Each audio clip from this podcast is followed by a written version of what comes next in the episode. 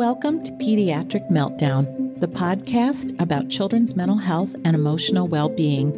I'm Dr. Leah Gugino, a primary care pediatrician, and I created this podcast for the pediatric medical community and anyone who cares about children's behavioral health. Pediatric Meltdown offers thoughtful conversations featuring experts from the field. Learn practical strategies from the best and become a savvier clinician. Welcome back, listeners. So glad that you're here today. I have a really great topic for you. I am speaking today with Dr. Erin Klein and Dr. Karen Bernstein. Erin is a third year pediatric resident at Northwestern University at the Ann and Robert H. Lurie Children's Hospital of Chicago. She received her BA from Dartmouth College and medical degree from Washington University School of Medicine in St. Louis. During medical school, she focused her research on improving the quality of medical student education on LGBTQ patient care. During residency, she has worked on increasing healthcare worker participation in legislative advocacy and civic engagement. Long term, she is interested in a career in health services research and health policy with a focus on reducing health disparities. She lives in Chicago with her wife, Megan, who she just married this summer, and their dog, Granger. Dr. Bernstein is an adolescent medicine clinician and teacher with special interest in adolescent reproductive health, adolescent weight management, including obesity and eating disorders, and adolescent primary care for underserved youth. She is currently the director of the Division of Adolescent Medicine at the University of Illinois at Chicago. In addition, she is the director of the Adolescent Medicine Fellowship Training Program. She completed her pediatric residency at the Children's Hospital of Wisconsin in Milwaukee and her adolescent medicine fellowship at the Children's National Medical Center in Washington, D.C. She also completed an MPH at George Washington University. Dr. Bernstein's research interests include teen depression and mental health, adolescent risk taking behaviors, spirituality among teens, and health source utilization. She is also very involved in and passionate about medical education. Please join me in welcoming Dr. Klein and Dr. Bernstein. Hi, Erin. Hi, Karen. Welcome to the podcast. Hi. Thanks so much. Thanks yeah. for having us. Yeah, I am so delighted to have you. And I think this is a really important topic that we're going to get into. So I'm going to just open it with how you guys know each other. I know Erin's a resident and you're faculty, Karen. So where did your paths cross? Okay, so Dr. B was one of the first adults that I came out to. She was actually my pediatrician growing up, and she saw me and my brothers starting around maybe 12 or 13. And then when I was in college, she was one of the first adults that I came out to and really helped support me during um, a more challenging time. And then we continued to stay in touch throughout college and after college and when I was deciding if I wanted to apply to medical school. And then when I was trying to decide if I wanted to be a pediatrician or something else, she's been a mentor and now is a friend. And so when I was deciding if I wanted to do this podcast, I couldn't think of anyone better to do it with. I love that. I love that. What a nice you know relationship it speaks to what we do in pediatrics and that's that you know longitudinal relationship with our patients. I just went to a wedding reception recently for one of my patients that i've known since elementary school and it was just so lovely. So how nice for you karen to see her kind of bloom and and grow. So talk a little bit about your your part of that friendship. Sure. It's been a very very rewarding experience. So I believe I started seeing Erin for primary care when she was in junior high and um, just did routine visits and then kind of helped her through some as an adolescent medicine physician who also does primary care helped her through some of the ups and downs of normal adolescence. I believe it was in college right erin that she came for a, a visit kind of an acute care visit and had some noticeable distress. And so we talked for a while and at the time, Erin, whose family I knew as well because of taking care of her brothers, came out and she was quite upset and nervous about what that would mean for her and her life. And so the cute and funny part of the story is I said to Erin, Well, how can I be helpful? What what can I do? Do you want me to help you tell your parents? And Erin said, Dr. B, I can't even tell them that I'm a Democrat. which is which is bigger the political or the sexual yeah. identity yeah oh so, my god i love that so much well yeah. i'm curious because karen you were seeing her as an adolescent was there a time i mean i know i ask about sexuality but i don't know that i do it that great do you think if you know there had been an opportunity erin would you have come out sooner or were you just not ready to do that so Dr. B can probably speak a little bit to the great ways that she asks her patients these questions. But I think one of the things that's changed a lot between, you know, over a decade ago when I was coming mm-hmm. out and today is that there's so much more representation of LGBTQ or I might I might use the word queer a little bit more in this podcast and the reason I'll use that is that it tends to be like word that often youth and Gen Z will use as a more a word to express like the spectrum of identities and orientations that are counter to the mainstream. So it sometimes is a catch-all term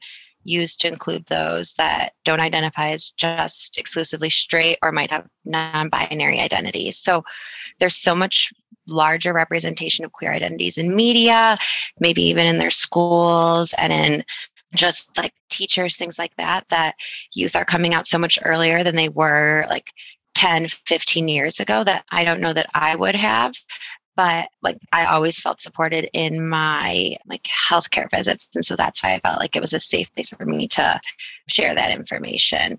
I think though, like part of why it was so distressing for me was just that I like didn't have those representations. So like internalized homophobia, even though there is some like there is more representation, is something that a, a lot of youth still struggle with. Where it's that you know there's not just this like society is telling you that like you're there's a stigma but a lot of times youth themselves will hold these beliefs that like they are not like that their identity is not as valid and that um, have to deal with a lot of those feelings and things and a lot of distress related to that yeah, I I mean, I guess I'm thinking back, you know, when I think about certainly like the media, I, I think everybody thinks about Ellen DeGeneres, which was a big deal when she disclosed. I mean, I think she lost her job over it. And, you know, but then she did a talk show, and I don't know how many adolescents watch Ellen, you know, and then Will and Grace. those those are the two that I think of where that became you know became entering into the mainstream so one of the things you said and i don't want to forget erin was um, the term queer that for me feels really i think it would would have been degrading in the past when i was younger and so to to use that term feels really awkward but it sounds like i need to just get over that yeah, so it's definitely a term that has been reclaimed. So a lot of adolescents and like young, uh, like folk, folks in Gen Z don't use the same terms that maybe millennials or Gen X do to identify. So many of them will use terms like when speaking about their sexuality, like pansexual. and that's because their partners might not be identifying as just a woman woman or man they might like if you have partners that are non-binary you're not either bisexual you are identified like your partners are all different genders so or like a spectrum of gender so i think being open when you're asking questions about sexuality and gender orientation is so critical because the language the gen z uses is constantly evolving and there's like a really nice glossary of terms on the hrc's website that can kind of highlight for pediatric providers some of the language that you might hear either adolescents or like youth or even you know adults are adopting as well that um, will help p- people find words that really fit what they feel works for them. But it's definitely been something that's been reclaimed.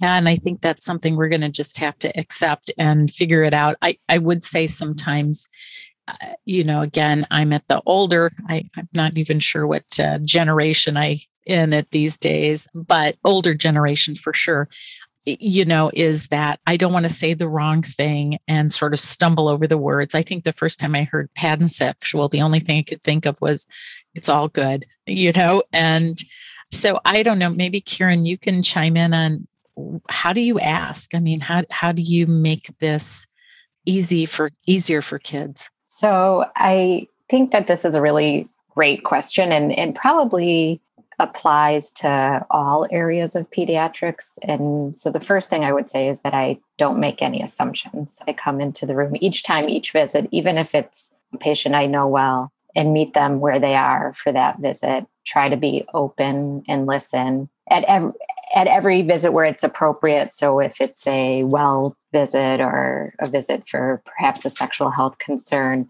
where it would be appropriate for me to ask their sexual orientation or the or the gender or sex of their partners, I ask a full spectrum of of questions each time, even if they've identified one gender, sex preference in the past. And I think it's really important then, even with terminology, to listen to the patient and then follow their lead. So ask them how they describe themselves, ask them how they describe their partners, and then use those words that they're using in that visit and follow their lead.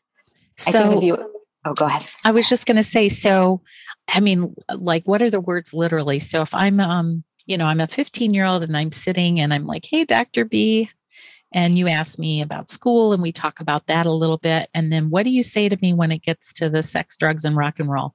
Um, well, we usually start with the less stressful questions like sure. home and school and that yep. sort of stuff and sort of ease in. It, it depends a little on the age of the patient um, in these in these scenarios, but I think you said 15. So in that case, I would first ask what pronouns do you use and how do you identify?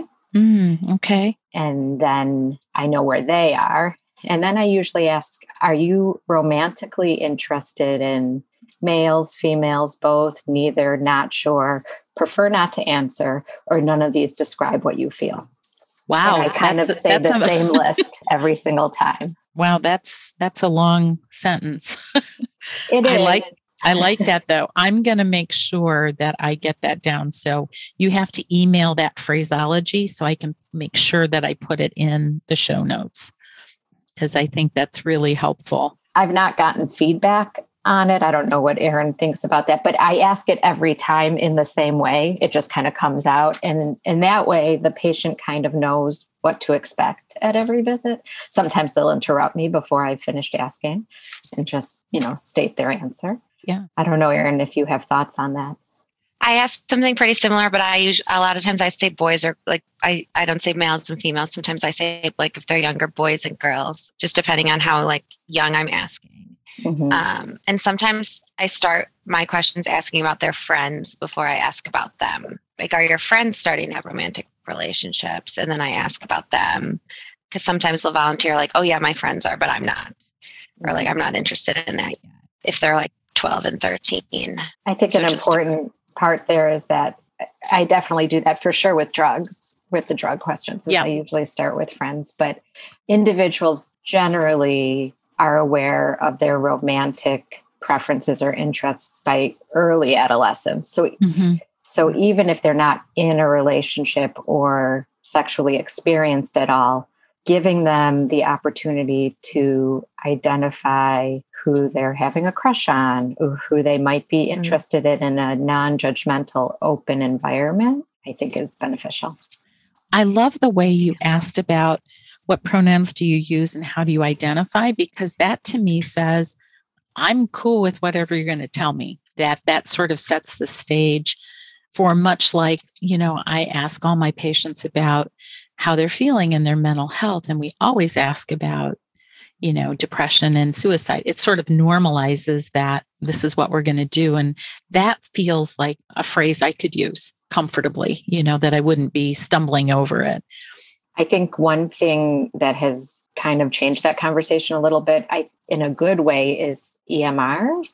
So sometimes if I'm alone with the patient, we just recently switched to a new EMR. So that gives me the opportunity to say, in our new medical record, we have the opportunity to identify your pronouns and your gender preferences. Here's the list that we have. Would you like me to put one of these on? So that gives it a little bit more officialness.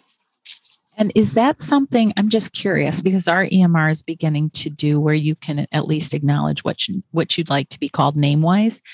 When you do mm-hmm. that, let's say it's a female but identifies as he, is that something that a parent could see on the chart if the child, adolescent, wasn't ready to come out to the parent? Yes. And so there's actually a big disclaimer at the top that I read out loud to them. This will be this will show up on your after visit summary. Okay. In um, so I say if you don't want this to be on here, that is totally fine as well. But it is something to be very aware of. There are other ways to put in in sort of sticky notes or, or things like that to put in patient mm-hmm. preferred names, preferred pronouns, but that doesn't always get checked by everyone.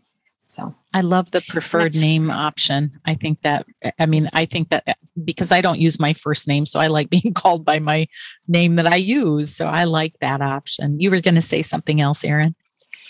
So with the Cures Act, the, or with the Act this summer, that now like all of our notes are shared with our patients almost immediately after each visit one of the things that's really important for your LGBT patients to talk about is confidentiality. So I think after asking these questions about, you know, like if a patient does share this information with you about their either se- sexual orientation, gender identity, it's so important to ask who have you shared this information with and like either do you want me to help you share it with people in your family or like anyone in your life. And if not, using confidential notes, however, that is the case in your EMR or not recording it if you don't have that feature, because many um, patients maybe aren't at a stage where they've shared this with people in their lives. And with now all of our notes being released, or at least like um, working on that being the case, depending on your institution, it's so important to respect that confidentiality for adolescents. Well, and I think that, you know, it's all, you know, well and good that patients begin to have, you know, there's this transparency. But I feel like they forgot the adolescents when they were thinking about, you know, what pops up in the AVS. And, you know, we're supposed to ask, you know, kids are supposed to give proxy to parents, but, you know, if your parent's standing there and you say, Do you want your parents to get that information? The kid's 15, it's hard to say, No, I don't want my mom to know you know, puts the onus on the kids, which I think sometimes is hard. It's very hard. And there's a lot of nuance that I think I agree was not taken into consideration when these laws were made, specifically that laws in states vary for what must be maintained as confidential for teenagers. So having a one size fits all approach to note sharing and within the, the EMR actually violates the law in many states. But the onus is then on the institution or office to put in the appropriate measures so that they are in line with the confidentiality laws of their state. Right, right. And, you know, I, again, I think often, you know, kids and teens get left out of these big healthcare decisions, which is why we pediatricians need to be loud voices. I was going to ask you a little bit about mental health concerns for LGBTQ youth, queer youth. And I know when I, I'm kind of worked a lot in the suicide prevention realm and that the suicide rates and attempts are much higher in this population.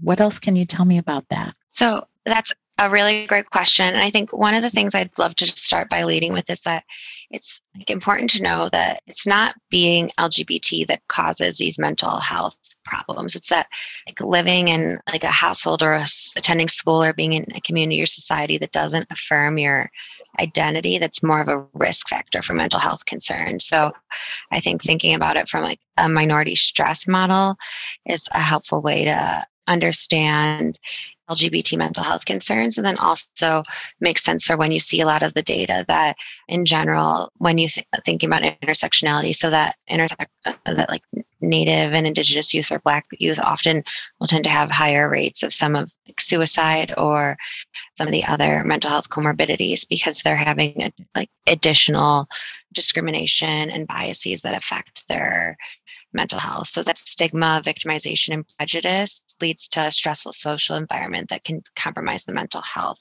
of LGBT individuals, but it's not being LGBT that in, impacts their mental health. So it, uh, it's not who you are, it's what other people think. I mean, it's that acceptance. And mm-hmm. I think Brene Brown, who I love, talks a lot about belonging. And if you don't feel like you belong or, or are seen for who you mm-hmm. are, or that who you are Yeah. to other people isn't good enough that that's Mhm. where the the bad feelings come does that sound right Yeah. Exactly. it's that also- like expect.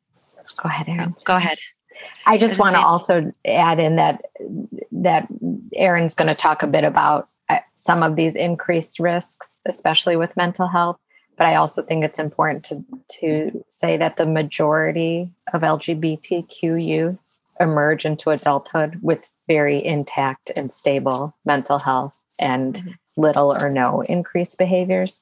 So and lead very happy and productive lives. So I think some of these numbers do sound scary and are very important to understand and look at. But also, as Erin said, it's not because they identify as LGBTQ youth that they're at risk. It's because who we are as a society. so i think it sounds like we have to be careful that we don't say well if you were different if you were just you know question quote, quote marks the norm then you wouldn't have all these problems And I think it goes to like making our environments better and some of the things we'll talk about later that we as physicians can do in our communities to reduce the risk that these things happen for like you know kids in the next 10 years so that we don't see as much of this. So just I can talk a little bit about how frequently we see some of these comorbidities in mental health. So one of the one of the big data sets that we have is from the Trevor Project, which is a national organization that provides crisis intervention and suicide prevention services to LGBT youth. And they, for the past few years, have captured data on LGBT adolescents, so 13 24 year olds, and just shared their 2021 survey of about 35,000 LGBT youth and found that about 40% had seriously considered suicide with an increased risk among um, their Native and Indigenous youth and Black youth compared with white and Asian and Pacific Islander youth.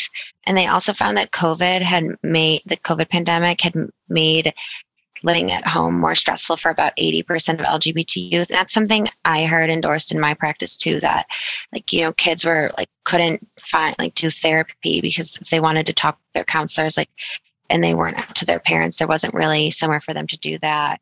And um, about half of lgbt youth wanted counseling in this survey in the past year but were unable to receive it. And so i think that's something that's really hard you know they weren't able to get many lgbt youth weren't able to get the therapy or like mental health support services that they wanted. And something for us as pediatricians to be aware of that finding you know counselors that we can uh, refer to that are affirming to patients and just being aware that you know like during this time when youth are exploring their identities having people that can help and support them and being that stable uh, accepting and affirming and open environment as the provider can be so helpful and just knowing what to look for and screen for during this time Yeah, I I think you know being in homes. I mean, if you have great supportive relationships, I think a lot of people have surprisingly found that they brought their families closer. But if the environment did not feel supportive or was even toxic, then it was then it would feel like you were trapped. And you know you couldn't go anywhere and you couldn't see anybody. And i know some of my kids that were involved in some of our organizations in our community they you know they didn't have meetings anymore. So there was no place for them to go that felt felt safe. The um other kind of on the other side of that coin is that you know lgbt youth are at a higher risk for like violence victimization than their heterosexual peers and this data comes from the the national survey of high school s- students so that's the like youth behavior so the youth YRBS, Youth yeah, thank you. Survey. Yes, Yeah. thank you. The youth, exactly. So these students have like a higher risk of, you know, not only bullying, but like sexual dating violence, physical violence, electronic bullying, and like being threatened at school or missing school because of feeling unsafe. So there is, you know, at this, there across like all of those categories, there's a higher risk for some students who were maybe experiencing a lot of violence at school, being home might have been better, but it's hard to know like where kind of what's going on there and just screening for that kind of what kind of treatment they're getting at school. And if that's kind of your patient, can you advocate for better school policies or helping them like if there's anything you can do there for the family? That's something we can think about as pediatricians too. Well, you said something important, and that is advocating for youth, all youth, but in particular, some of our minoritized youth, um, youth that are there's a lot of stigma around who who they see themselves as being. Karen, can you talk a little bit about how you know the pediatrician just out in the field can advocate? Sure. So I think advocacy starts can start very small. So as a provider, one area that and you can really make an impact as an advocate is, is just your office environment. So using gender neutral terms with your patients, advertising practices that are accepting of members of the LGBTQ community, educating your staff and other providers to be comfortable discussing sexual orientation, gender orientation, and sexual practices. I think sometimes we don't think about that as advocacy, but if you are the only one in that environment who has experience or knowledge in the, those areas, getting everyone else on board is a form of advocacy. In a slightly bigger role, one area that I've been doing a lot of advocacy is on in our hospital, in our hospital committees. So, uh, working on that the SOGI form, which is the form that says that where you choose the gender identity, pronouns, preferred name, working on getting that to be used and accepted within the hospital, confidentiality requirements for adolescents, getting everyone up to speed on what we're in Illinois, but in Il- what Illinois law- laws are on that matter. So those are some sort of smaller areas, and then a little more broad is is working with schools and school boards. I think schools really look towards pediatricians as experts in children and experts in health, and really will listen to what you have to say. So providing information for comprehensive sexual education, for example, is a is an easy area where pediatricians can can get involved. I know Erin is is super involved in advocacy at a much broader national level, so might have some more information on that. Before you say that, Erin, I was just going to ask quickly, Karen, are there resources for offices that would want to educate, like, you know, a PowerPoint set or a, a video that a staff could watch together or talking points? Is there anything like that available? There's actually a lot available. So, the Adolescent Health Initiative is an organization out of Michigan, actually, yep, that yep. has specific trainings on making your office adolescent friendly, not necessarily specific to queer youth, but in their trainings, it is a great resource on how to have your office be accepting of everyone, a comfortable place for all adolescents. So I really recommend their trainings. ACT for Youth has similar training sessions. That's ACT for youth. The Trevor Project actually has some trainings for youth serving professionals and then also recommendations for research and support for patients. Mm-hmm. So, those are some real good basic how to get your office to be a safe and welcoming place. The National LGBT Health Education Center, which is a program of the Fenway Institute, is, is possibly the most well known organization that has put forth recommendations. They're not specific to pediatrics or to youth, but they're very well accepted and a great resource for information. It's it's about like a 25 page document, I believe, that's easy to download and can then be disseminated to your staff. Okay. Erin, let me ask you about this sounds like something that, you know, AAP could push out or put on websites or something where it would be accessible to find out this information. What's that look like on the national scene as far as advocacy?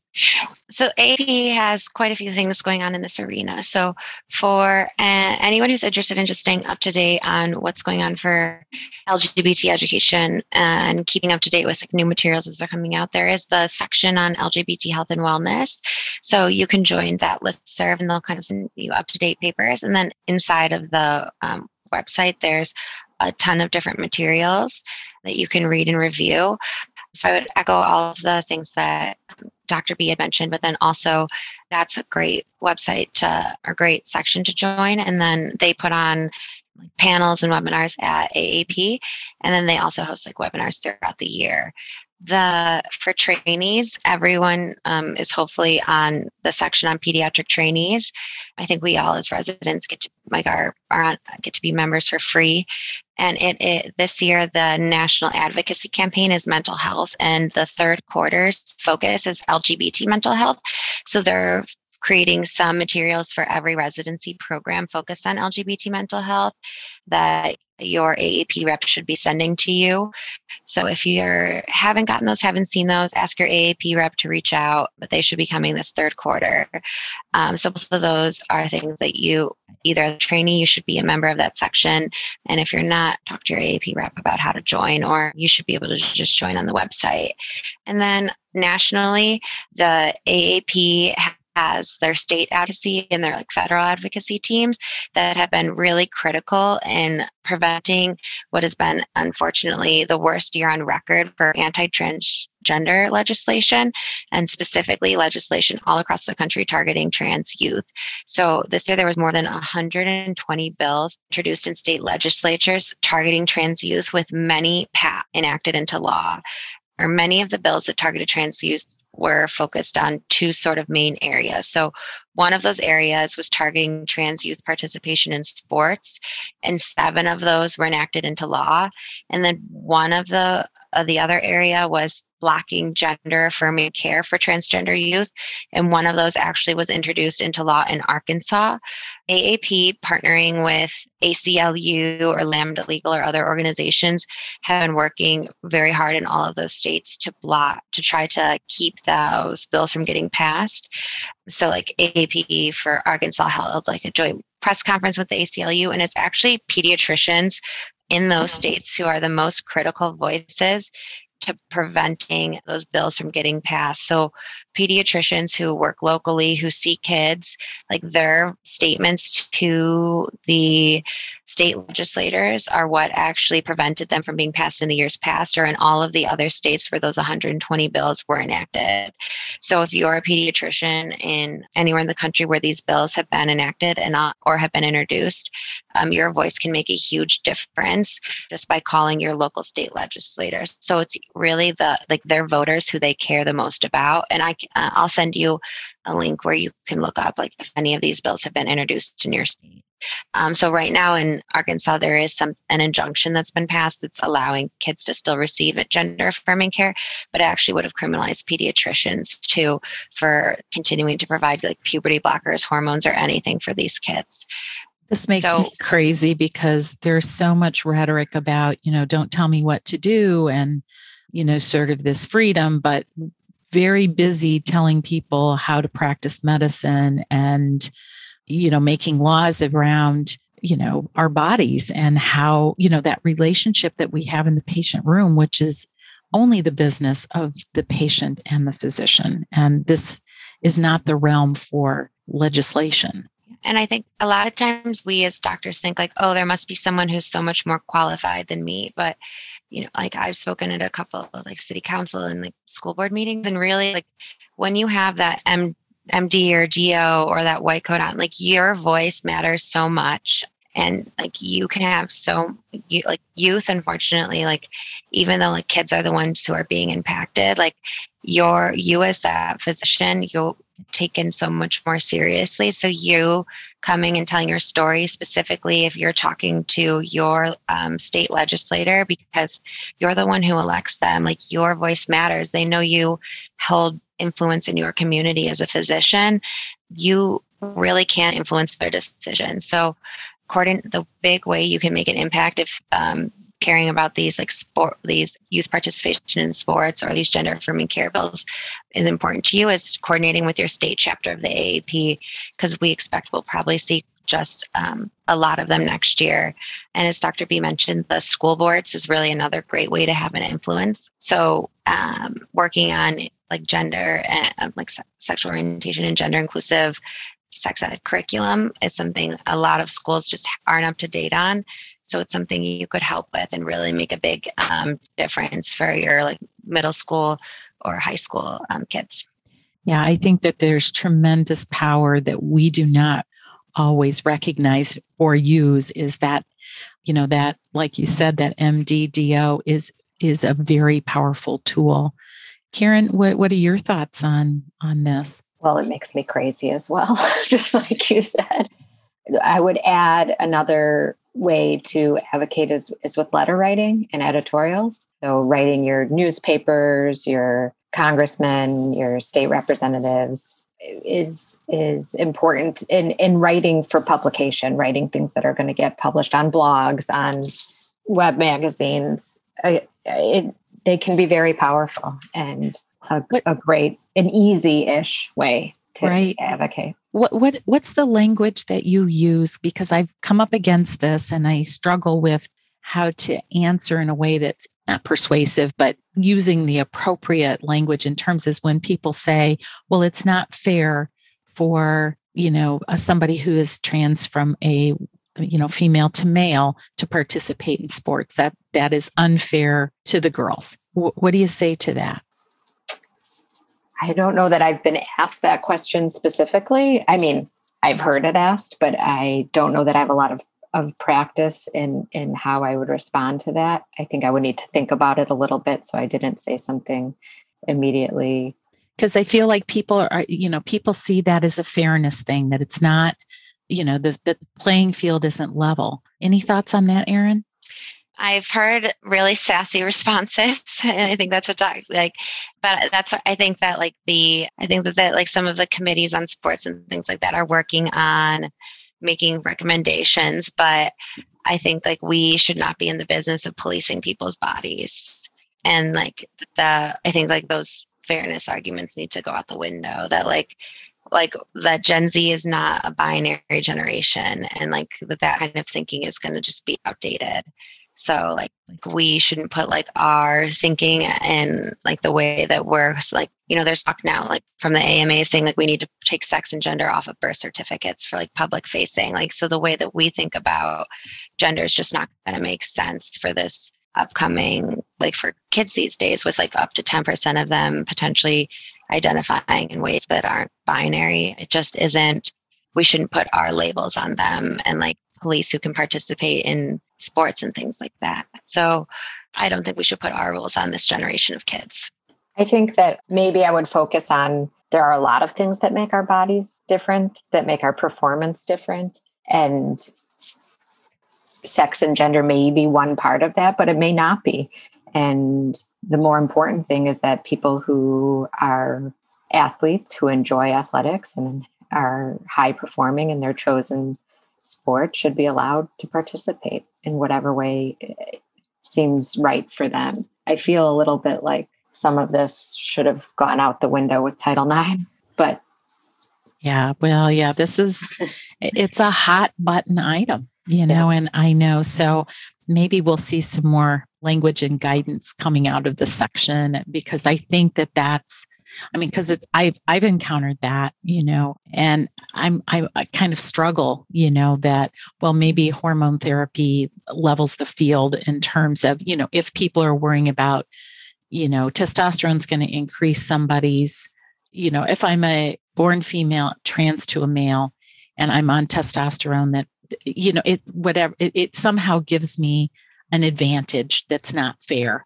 and that's what I've come up against and what I've I've struggled with. I don't know how to answer that. So I appreciate, you know, what you've said and that would help well, me. What I would say is the AAP has spoken out against all of these bills, including they do have, I think it's a, a I want to make sure it's the the Council on Sports, like is I think like they're working on one of their like comprehensive. I think they're working on like a bigger statement, but like the Council on Sports is not in support of any of like any of these state bills, and the AAP is against has spoken out against all of the bills that are limiting trans youth participation in sports. Like the AAP does not support it in any way, and neither does the count. Like I think it's a council on sports, but whatever the like name of that committee is, has not does not support it as well. And they did like issue statements for I think most of those state bills that were introduced. I'll do a little research and see if I can include that in the show notes. Well, you guys have given us some pretty powerful tools, some language, and I, I appreciate you sharing your story, Erin. And I think we could have another hour discussion on this. So I feel like we just kind of touched the surface. But I always ask my guests one is if you have anything else in closing that you, you know, a take home. And then I always ask, if you could go back and talk to yourself at a younger place in your life, so maybe as a med student or a resident, what would you tell yourself? I'll start with you, Erin. I guess so if I was going to talk to my younger self, I think that one of the things that Dr. B had said earlier is, you know, all of those youth, when we're talking about so many LGBT youth struggling with mental health when they're younger, I think that coming out process can be so challenging and be associated with so much distress. I would tell my younger self that, you know, you like that it does get better and like you think like you can thrive as an adult and that a lot of those worries that I had that they like the things do get better. How about you, Karen? Um, I think the only other thing that I would add is I I think that Gen Z has has taught us a lot in how to approach everyone with love and not put people in binary categories. I think 30 years ago, if you would have asked someone if they knew someone in their life that identified as LGBTQ, many people would say no. And I don't think that that's the case now. So we've made a lot of progress over the years, which has allowed us to have conversations like this. So to practice with love, you know, approach each patient with love in your heart, which I try to do every day. My younger self, I would tell my younger self, don't let perfection stand in the way of progress. I, lo- I love that. I, it's been a, it's a fun question to ask people. It, it's very varied. So, but I hear a lot of, you know, I would tell myself, you know, take a deep breath or enjoy the moment or that kind of thing. But I would agree with Erin. I, you know, telling somebody that it would, it's going to get better, especially when you're in the middle of your training, because it's not always great, you know. And I think about you know, when my kids were teenagers and how hard that was. And somebody told me it'll get better. And it did. It did. so that's great. Well, I so appreciate your time and your, you know, your honesty and courage about sharing some of this because I, I know sometimes these are hard conversations. So I, I appreciate both of you. Thank you so much. Thank you for inviting us. This was yes. wonderful. Thank you so much for having us. Thank you so much to Erin and Karen for sharing all of their ideas and really helpful comments about how we can best talk with our patients and make them feel comfortable and welcome in our practices. So, here are my takeaways. Number one, let's talk a little bit about language because words do matter. So, Erin talked about referring to LGBTQ individuals using the term queer. I don't know about you, but for me, in the past, this was often used as a derogatory term, but Erin explained that the term has been reclaimed and it is an inclusive and catch all term that is comfortable for youth. So, you know, again, our, our youth are in a different place than we were. So, you know, I think we have to adjust. Number two, in talking with kids, we often stumble about opening the conversations, and I know I do. Dr. Bernstein stated, Don't make assumptions when you go into a room be open and listen. And she said it's important, even if you've known this patient for a long time, go in with fresh ears and eyes. Number three, here's some phrasing that she uses. What pronouns do you use and how do you identify? And I think that's really lovely and simple. It lets the teen know that you are open to the discussion. And following with, do you think you are romantically interested in males, females, both, neither? Not sure, or none of these describe your interests. So that's a lot to remember, but I think with practice, you can use that. And it might be something you can work into a template. Number four, many EMRs now capture sexual orientation and gender identity or SOGI data to allow preferred pronouns and names. And I think this is really helpful.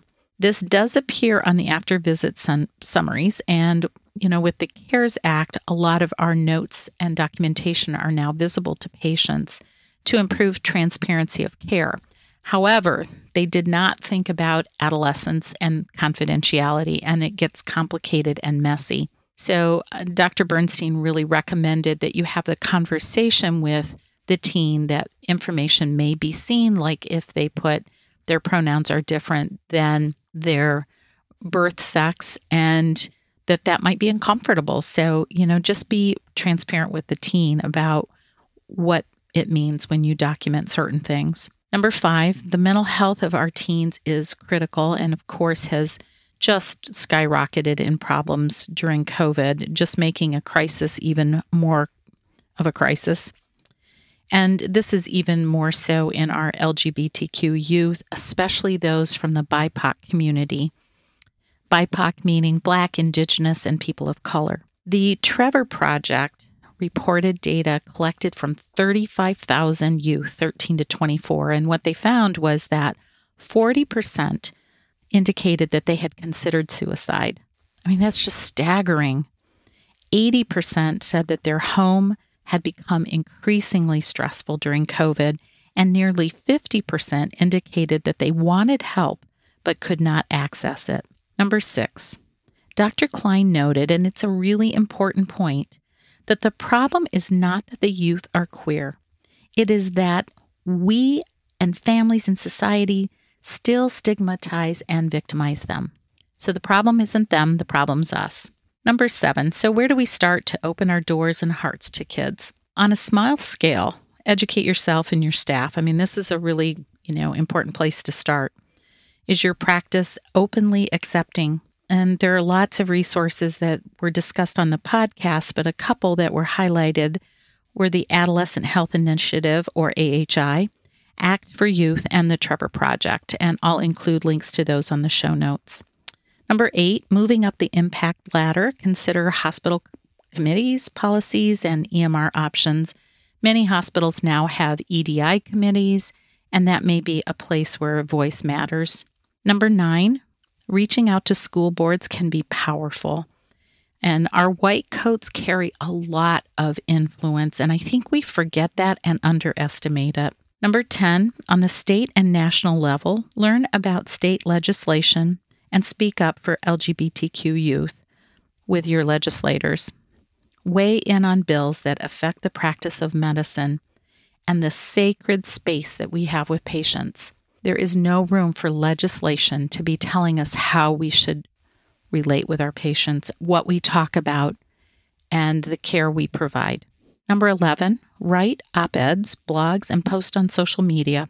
Again, your voice is powerful and matters. Number 12, the American Academy of Pediatrics is out front on the advocacy level.